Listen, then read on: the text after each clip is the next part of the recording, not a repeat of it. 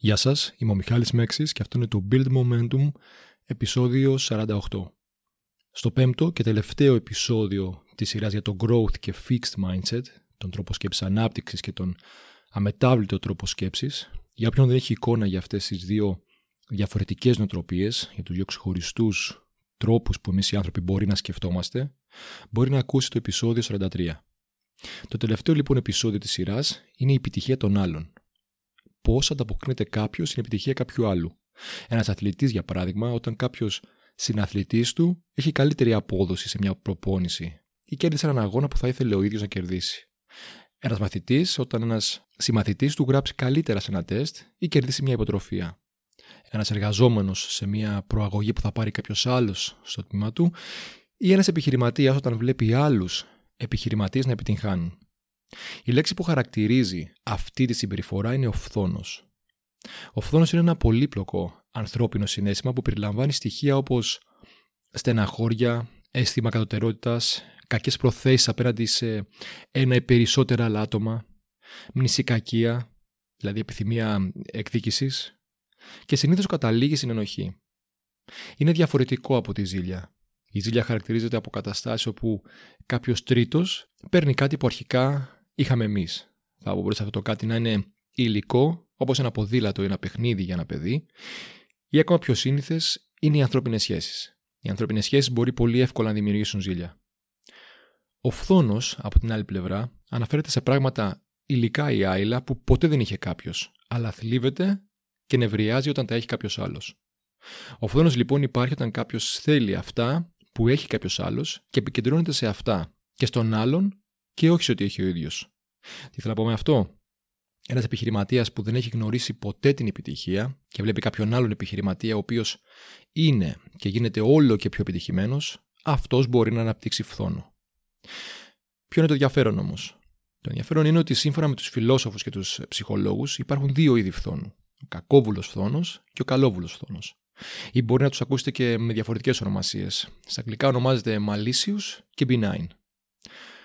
Συγκεκριμένα θα διαβάσω δύο αποσπάσματα από μια έρευνα των Nils Vandenven και Marcel Zillenberg, 2009.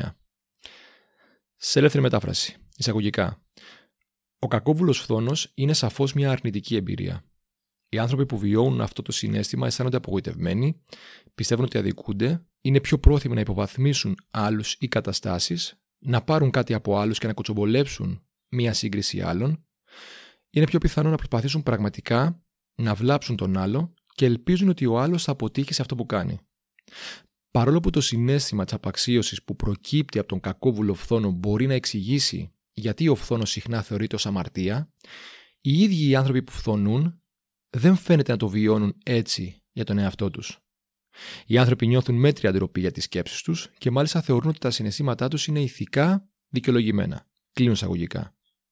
Ο κακόβουλος φθόνος είναι αυτός που νιώθει κάποιος όταν δεν έχει αυτό που έχει ο άλλος και ουσιαστικά δεν θέλει να το έχει ούτε ο άλλος.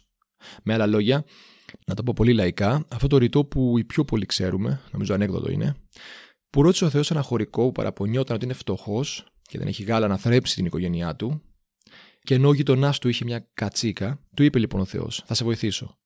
Τι χρειάζεσαι, Κατσίκα, κότες, χωράφια; Και ο χωρικός απάντησε: Όχι. Θέλω να πεθάνει η κατσίκα του γείτονα. Αυτό λοιπόν είναι ο κακός φθόνος. Από την άλλη πλευρά, σύμφωνα με τους φιλοσόφους και τους ψυχολόγους, υπάρχει ο καλός φθόνος. Πάλι από το άρθρο. Εισαγωγικά. Ο καλόβουλος φθόνος είναι ο πιο εμψυχωτικός τύπος φθόνου. Οι άνθρωποι θαυμάζουν και τους αρέσει η σύγκριση περισσότερο. Θέλουν να είναι πιο κοντά σε αυτό το άλλο άτομο και να δίνουν περισσότερα κοπλιμέντα από εκείνους που βιώνουν κακόβουλο φθόνο. Επιπλέον, θέλουν να βελτιώσουν τη θέση τους προχωρώντας μπροστά είναι εντυπωσιακό ότι εξακολουθούν να αισθάνονται υψηλό επίπεδο απογοήτευσης και κατωτερότητας, αλλά οι άλλες πτυχές της εμπειρίας τους και οι συνέπειες αυτών είναι μάλλον θετικές. Κλείνω εισαγωγικά. Τι κρατάω και μου αρέσει από αυτό το κείμενο. Οι άνθρωποι αισθάνονται υψηλό επίπεδο απογοήτευσης και κατωτερότητας, αλλά, αλλά η εμπειρία τους και οι συνέπειες αυτής είναι μάλλον θετικές. Οι άνθρωποι αυτοί αντί να παρασυρθούν από το αρνητικό συνέστημα του φθόνου, επιλέγουν να ωφεληθούν από αυτόν. Εστιάζουν σε τι μπορεί αυτοί να κάνουν για να φτάσουν την κατάσταση του άλλου που φθονούν και δεν εστιάζουν στο πώ θα χάσει ο άλλος αυτό που έχει. Με άλλα λόγια, προσπαθούν να εξορροπήσουν τη διαφορά ανεβάζοντας τον πύχη. Προωθώντας μια συμπεριφορά που θα οδηγήσει τους ίδιους να ανέβουν. Και όχι μια η οποία έχει σκοπό την εξορρόπηση μέσω της καταστροφής του άλλου. Αυτό είναι το μυστικό. Είναι θέμα επιλογής. Το πώς θα ανταποκριθείς στο φθόνο. Οπότε σημαντικό για αρχή είναι να έχεις επίγνωση. Να έχεις επίγνωση του τι είναι φθόνος και τι μπορεί να κάνεις για αυτόν. Αναγνώρισε ποιον φθονείς. Ποιος έχει κάτι που θα ήθελες. Είτε υλικό, ένα σπίτι παραδείγματος χάρη, ένα αμάξι, είτε άϊλο, όπως μια επιτυχημένη καριέρα στη δικηγορία για παράδειγμα. Μετά σκέψου, είναι όντως αυτό που φθονείς, αυτό που θέλεις; Δηλαδή είναι ένα ακριβό και γρήγορο αμάξι όντως κάτι που χρειάζεσαι, ή απλά το θες επειδή το έχει ο άλλος; Μετά σκέψου τι μπορεί να συνοδεύει αυτό που έχει ο άλλος. Γιατί πολλές φορές εστιάζουμε σε κάτι που θέλουμε και χάνουμε τα υπόλοιπα. Μια επιτυχημένη καριέρα θέλει πολλές θυσίες, πολύ χρόνο, πολύ κόπο. Προσπάθησε να δεις τι κρύβεται πίσω από αυτό που φθονείς. Και τέλος, αναγνώρισε τι μπορείς να κάνεις για να το πετύχεις. Τι αλλαγές χρειάζεται η ζωή σου. Ποιο είναι το, το επόμενο βήμα που μπορείς να κάνεις προς αυτή την κατεύθυνση. Πώς πρέπει να αλλάξεις τη συμπεριφορά σου για να καταφέρεις αυτό που έχει καταφέρει αυτός ο άλλος.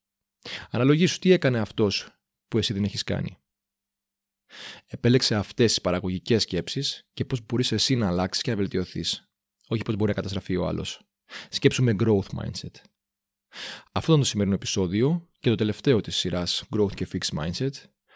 Θα χαρώ να δω τα μηνύματά σας στο Instagram, τα σχόλιά σας. Θα με βρείτε ως Mike κατά παύλα Mexis. Μοιραστείτε το podcast αν νομίζω ότι κάποιος το χρειάζεται, αν νομίζω ότι σε κάποιον θα αρέσει, αν νομίζω ότι κάποιος το βρει ενδιαφέρον και τα λέμε την επόμενη φορά.